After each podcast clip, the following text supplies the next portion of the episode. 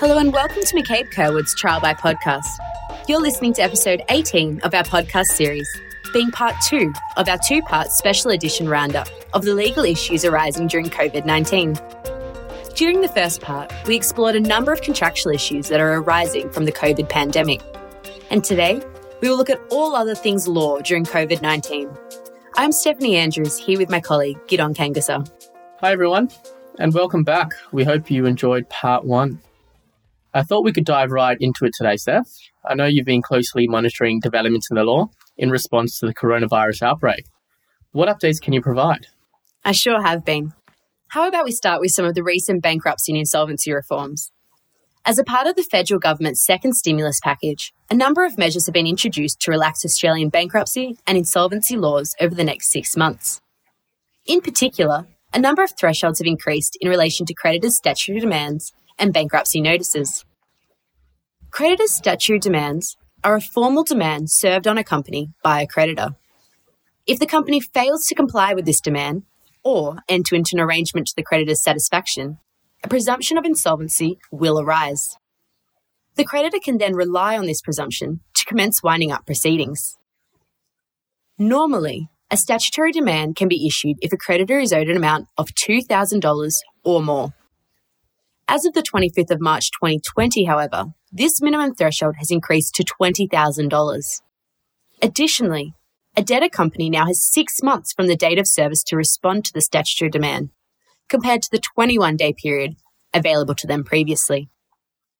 Similarly, the requisite amount a creditor must be owed to issue a bankruptcy notice has also increased from 5,000 to $20,000, and the recipient again has six months rather than 21 days to respond to the bankruptcy notice. Similar to a creditor's statutory demand, an individual who fails to respond to a bankruptcy notice will have committed an act of bankruptcy that can then be relied on to file a creditor's petition to bankrupt the individual. Wow. So creditors will have to wait much longer to be repaid. That is true. The reforms are aimed at easing financial hardship and helping both individuals and companies remain solvent. However, this inevitably has a corresponding effect on creditors. It is worth noting, though, that creditors' statutory demands and bankruptcy notices are not intended to be used as a debt recovery tool, and creditors can still recover their debts by commencing court proceedings. These changes are also temporary, with an intention that they will remain in effect for six months until the 25th of September 2020. Can you also tell us a little bit about the changes to directors' duty to prevent insolvent trading? Definitely. As you've just identified, Ordinarily, directors have a duty to prevent the company from trading whilst insolvent. Directors will be in breach of this duty if, at the time that a debt is incurred, there are reasonable grounds for suspecting that the company is insolvent or would likely become insolvent by incurring that debt.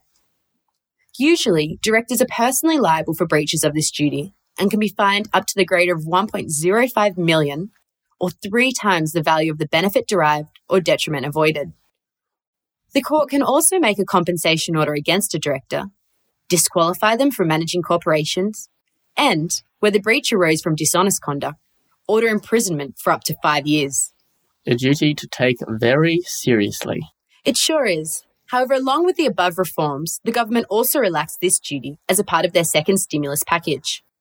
Again, for a period of six months, ending on the 25th of September 2020, directors temporarily will not be held personally liable for the company continuing to trade while the company is insolvent, so long as the debts incurred by the company are only incurred in the ordinary course of business.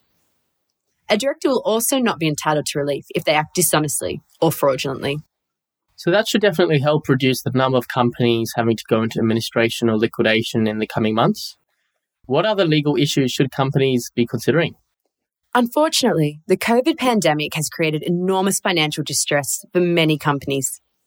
Many industries have been forced to shut their doors completely, while a number of businesses that are still trading are experiencing large decreases in cash flow.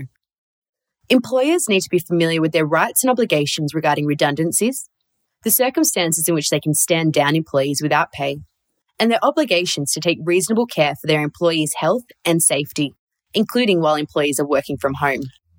I understand there have been changes to a number of awards as well. That's right. Employers should ensure that they're aware of any changes to awards that are applicable to their staff. We have seen several awards already be modified, which, in some circumstances, has increased flexibility for employees, but has also increased flexibility in respect of what an employer may lawfully and reasonably direct.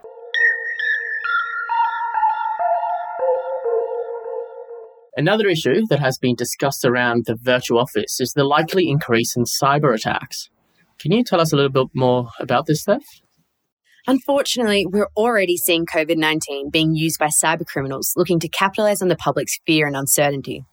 Cybercriminals are posing as well known bodies, such as the Australian Government and World Health Organization, to lure unsuspecting individuals into phishing scams.